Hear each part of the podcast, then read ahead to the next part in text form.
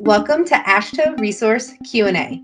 We're taking time to discuss construction materials testing and inspection with people in the know, from exploring testing problems and solutions to laboratory best practices and quality management. We're covering topics important to you. Now, here's our host, Brian Johnson. Today on the podcast, we're going to talk about training. Training is so critical to being able to maintain a high level of competency across your organization, but it's also an ongoing challenge for everyone, including us at AASHTO Resource, to keep up with it and to make sure it's effective. And I know we're not alone. Uh, when we go to the laboratories in the program, we talk to them and we realize that they have the same issues, especially with staff turnover. Uh, today, we're going to talk to our training manager at AASHTO Resource, Ben Sade, about the issues with training and what we can do to make it better. Ben, how are you doing today? Hey, Brian, I'm doing pretty good. How are you? I'm doing well. Uh, so let's talk about challenges here. Why is providing effective training such a challenge? Well, there's a number of things I think you can think of as challenges when it comes to providing effective training. Um, one is definitely finding the, the time and the resources for it uh, whether or not you're providing that training in house yourself or you're sending technicians or staff to external uh, training programs, uh, making sure that the external training program is properly vetted and provides good training, and building your own training program uh, has its challenges as well. Okay, so like what what kind of things if you're putting your own training program together, how do you get off on the right foot? I think getting off on the right foot is providing something with several different types of experiences. So you have a lot of different types of learners. You know, you have like your kinesthetic learners, your auditory learners, your visual learners.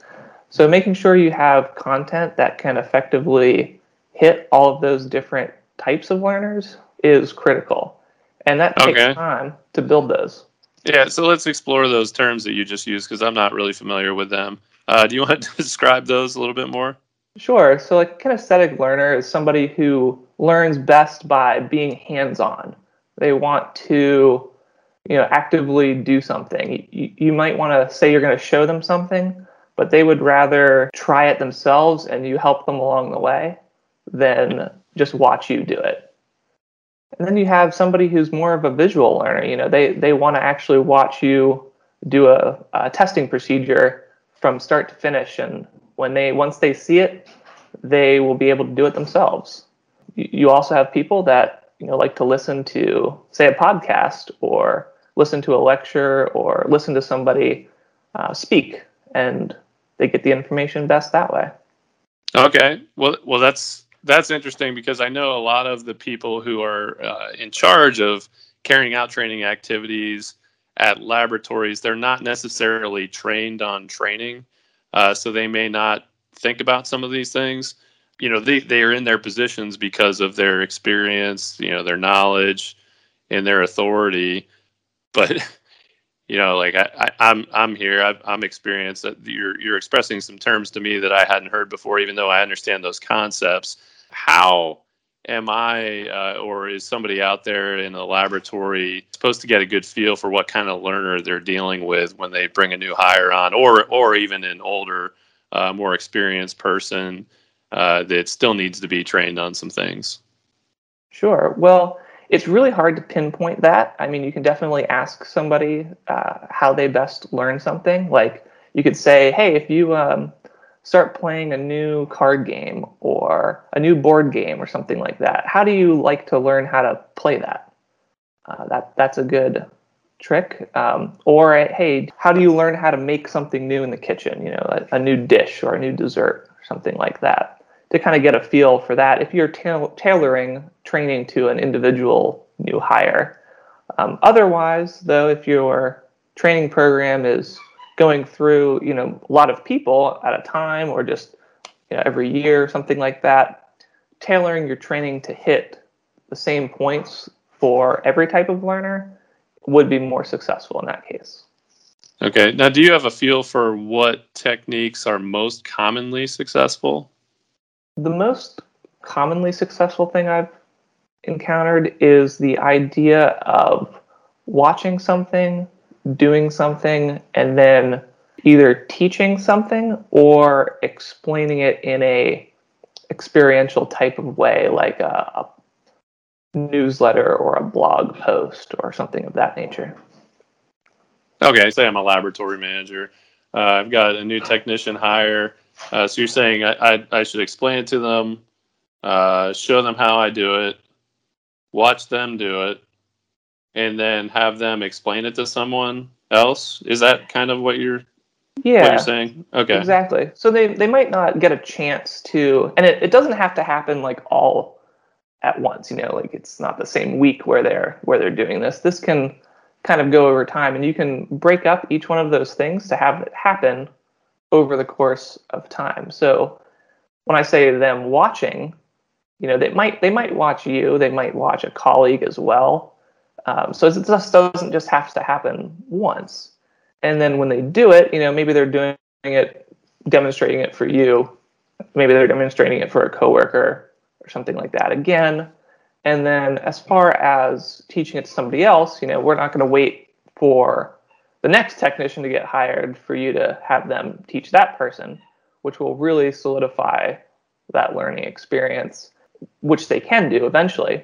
But in the meantime, I would recommend having them, you know, ask why why they're doing the test, what important pieces of data they're getting from it, and things along that nature, tailored to whatever it may be, and have them write a short blog post about it. You know, a couple sentences about about the test method. It gets you thinking and gets you thinking about how you would explain it to another person. Okay, what I, I know when I'm hiring somebody and training them, I always think of the old idiom, uh, practice makes perfect.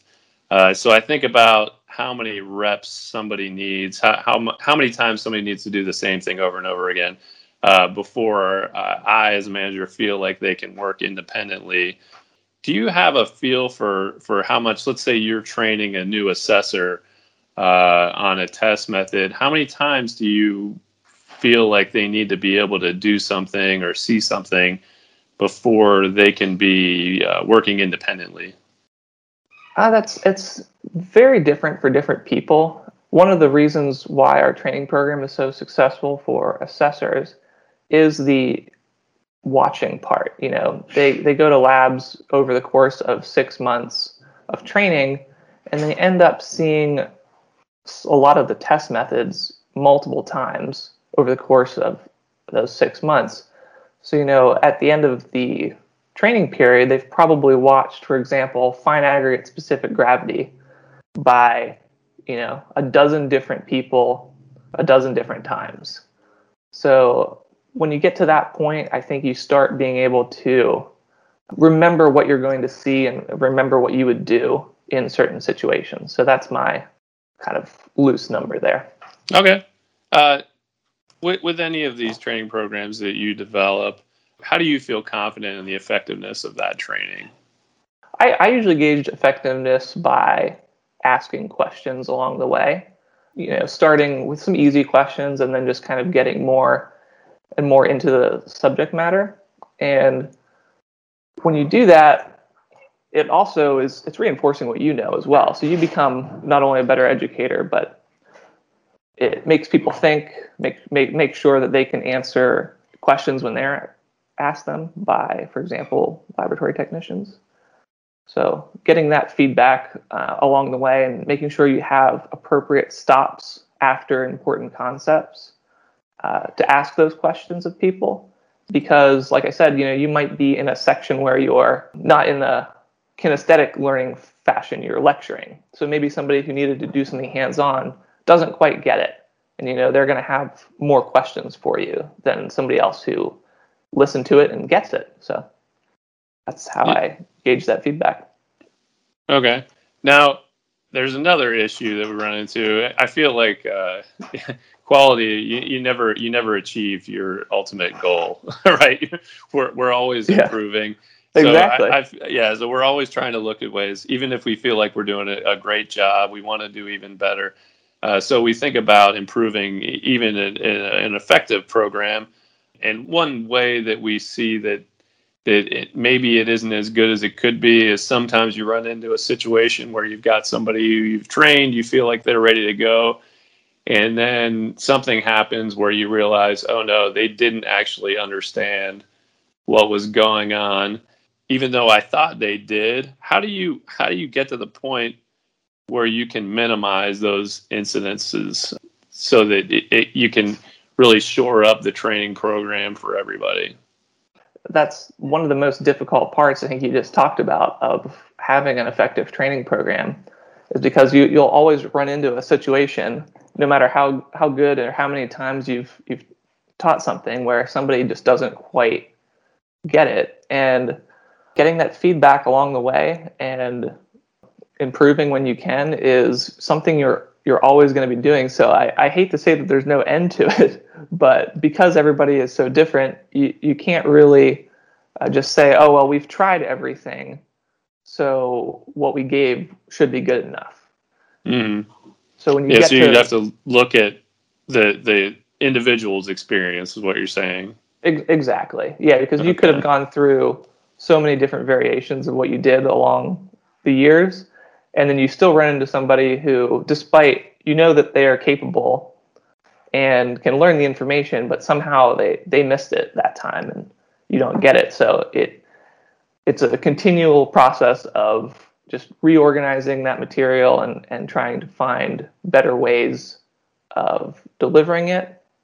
And then you also have to get that people have a lot of different life experience. You know, you, you get people into construction industry that have a lot of different life experiences. So figuring out what those are and understanding that people kind of know what they already know and when they don't know something, tailoring what you're trying to teach them to what they already know is hugely beneficial.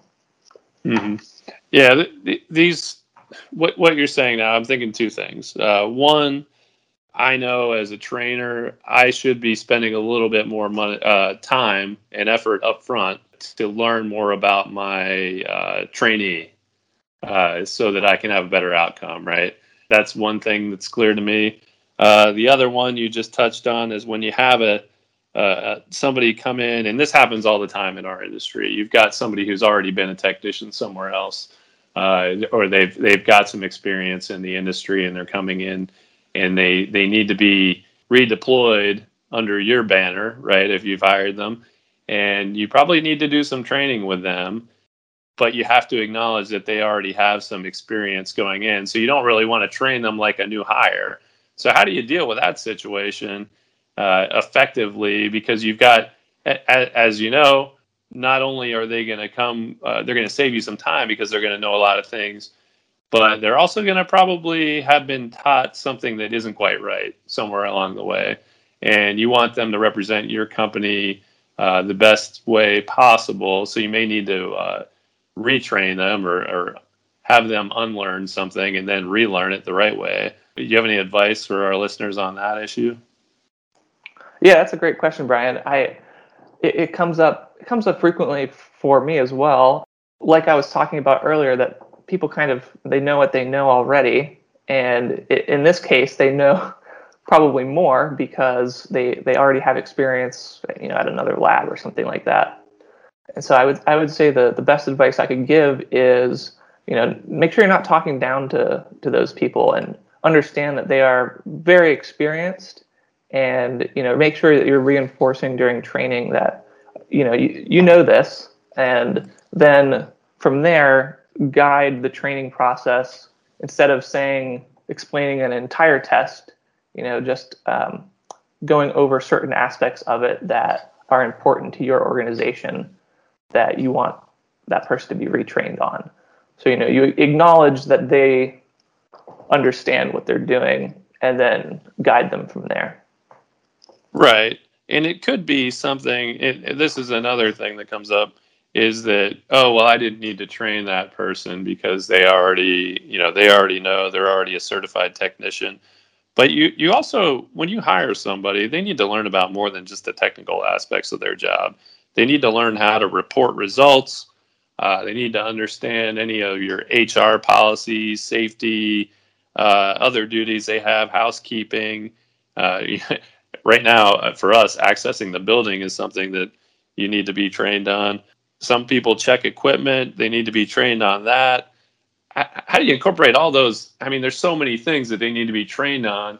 Uh, and I know our program, we usually focus on the technical aspects, and I have no idea if people are even keeping records of those other training activities. But how do you stay on top of all those things? That's that's a lot to stay on top of, especially you know for smaller organizations. We we do an excellent job of it because we're able to spread it out over a lot of different you know, people in our in our management group, and that definitely helps. The only advice I, I could give for you know keeping on on top of those sort of things is to to pay attention to the way you're you're keeping records and uh, to keep on top of that little bits at a time help to make sure that you know everybody's getting what they need and funneling it through your person responsible for training okay we, we've talked a lot about how to to come up with and execute an optimal training program but I know that some of our listeners are probably rolling their eyes at some of the issues because they are always pressed for time. And and they think, okay, well, you know, that's all great, but we need to get these guys out there doing their jobs as soon as possible when they when they come in. How can people not only be effective with their training programs, but also be efficient with the time it takes to get people out there doing their jobs? That's a great question, that, and that's another thing that's you know difficult because you, you want to make sure that people are actually doing the job you, you hired them for and, and not just training. But that initial upfront training is going to be critical to actually keeping somebody on that job longer. Um, one of the leading causes of people leaving organizations is you know they're not fully comfortable with what they're doing so they they don't want to do it so they'll leave and, and go somewhere else so i know it, it sounds like a lot of initial upfront time but that time is is critical for developing that person's abilities and skills and because of that and because they feel comfortable doing the job that you hired them to do they're going to stay longer and you're going to end up having to spend less time training new staff. Yeah, so there's some efficiencies right there. So maybe maybe you spend a little more time up front, but you save time later on. That that's a great point. Now, now we're talking a lot about training, how to train effectively. So uh, that requires somebody to learn how to be a trainer. What resources are out there for somebody who wants to become a better trainer? Oh, there's quite a bit. There are national courses on, you know, training trainers out there from a bunch of different organizations. I highly recommend them. It, it is a completely different task going from just a regular manager to somebody who is who's actively training people, and that that experience learning how to develop effective content for that training and and delivering it is um, definitely critical. Okay, what are some of the things you've learned that make a uh, training session? You know, uh, when I when I've trained people before, I learned about training techniques. Uh, I would just do okay. Here's what you need to do with your job. Uh, I want to see you do it, and I'm not going to let you do it independently until I know you get it. Uh, what what ways you know, like as far as designing the training program is concerned, uh, do you want to talk can you, or can you talk a little bit about how you develop that training program and set objectives and all of those things? I think everybody likes to know what they are going to going to do and they're going to be doing. So definitely a, a schedule that lays out, you know, what the process is, what lessons are going to be there for you to get that skill and the associated learning objectives with with those lessons. So you know, laying out exactly what you want them to get by the end of what you're trying to show them is critical. So they they know up front what they're going to do, and then when you get to the end, you know, you, you kind of reflect on those with the learner and ask them, you know, did I get all to all of these points on here and, and do I need to expand on any of them?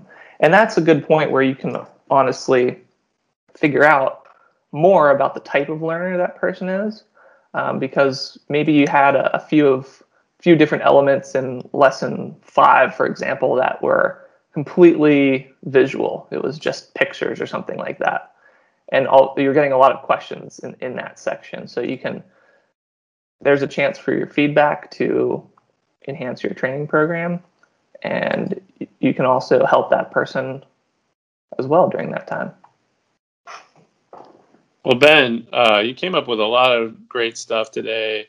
Uh, i'm going to put you on the spot here and if any of our listeners out there have questions about improving their training can they reach out to you and ask you for advice Absolutely. I'm always happy to talk about that. I, I enjoy talking with people about training anytime. Um, I also have a lot of contacts in the industry that are also training managers in asphalt and in soil and in aggregate. So there's a lot of resources out there, and there's there's a community of educators in this industry that I think a lot of people maybe didn't know about. So give me a shout anytime. Uh, my contact information is on our website. All right. And we've also got uh, the Technical Exchange, uh, which hopefully will be back in person in the future so we can have those again, where we usually have a train the trainer session. Uh, and I believe we're going to have some webinars in the future to discuss a lot of topics. Training may be one of them. Uh, Kim, Swanson, our producer, did we leave any scraps on the table here? Is there anything else we need to explore? I was just kind of interested in you've talked a lot about kind of the onboarding training when somebody's starting a position or new with the organization, but how does that change when like there's a change in the standard and you need to retrain somebody for that or you're training someone that's been with your organization for years and then there's just a new you're adding a new scope and there's new training with that. So does that change anything when it's a not an onboarding activity it's a continual activity? Yeah there's there's some changes i think you can consider there. Uh, as far as you know say a standard changes and you, you want to make sure that people are updated on that uh, I, I think the uh, i know some some worst ways to do it and uh, I think I know some best ways. I think the worst ways is to have a meeting about it. I, I think that that's not going to be effective. If there's changes in a standard, I, I think of almost like um, changes to like an app on your phone, you get an app update or a software update. You know, there's a few things that might have changed, and somebody found it important enough to let you know about it. So we're going to do the same thing here. Very short, sweet memo of, of a, some type that outlines exactly why it changed, you know, why that's important and, and what we need to do moving forward to address that is going to get everybody's attention for that particular item. When you talk about adding entirely new scopes, I've I've definitely encountered that when I was a laboratory assessor. You have a lab that say, you know, you did soil and aggregate testing for a long time, and everybody's very competent with those. And they decide that they're going to add uh, super pave testing, so you know uh, asphalt testing. And they buy a bunch of new equipment and and get that set up, and you need to have an entirely new training program for that. What we're going to do is is draw off of skills from what we're already familiar with. You know, um, for example, in asphalt, you have specific gravity testing uh, you do as well in soil and aggregate. So when you are building a training for that new asphalt specific gravity test, make sure you're relating it to what we already know and what we already do with our other materials. And then diversifying that content so that you are hitting every type of learner and providing practical hands on experience uh, as a part of that training as well. Well, good. You know, there's only one other thing that I had to, that I had been thinking about as we were talking, and it's not so much a question as a comment for our listeners. Is uh, we, we've been talking about effective training, efficient training, uh, uh, continual improvement of your training program, design uh, of your training program. But I, I, want everybody to consider that they, there are times, scheduled times, that you have built into your quality management system if you're an AASHTO accredited lab in conformance with AASHTO R18, or if you're uh, just maintain a quality management system in conformance with uh, ISO IEC 17025. Uh, you have internal audits that are scheduled every year. That is a great time to audit your training program. You can look at your uh, staffing to make sure everybody's trained on the work that they do. And you can consider conversations. I would recommend highly having conversations with your training manager or whoever's responsible for training to ask them what they're doing. Uh, how are they? How can they make it better? Uh, that, that's also a good discussion for a management review, uh, where you have your top management asking that training manager what's going on and what what's planned uh, for improvement, what's been done, over the last year. Keep improving all the time with whatever you do.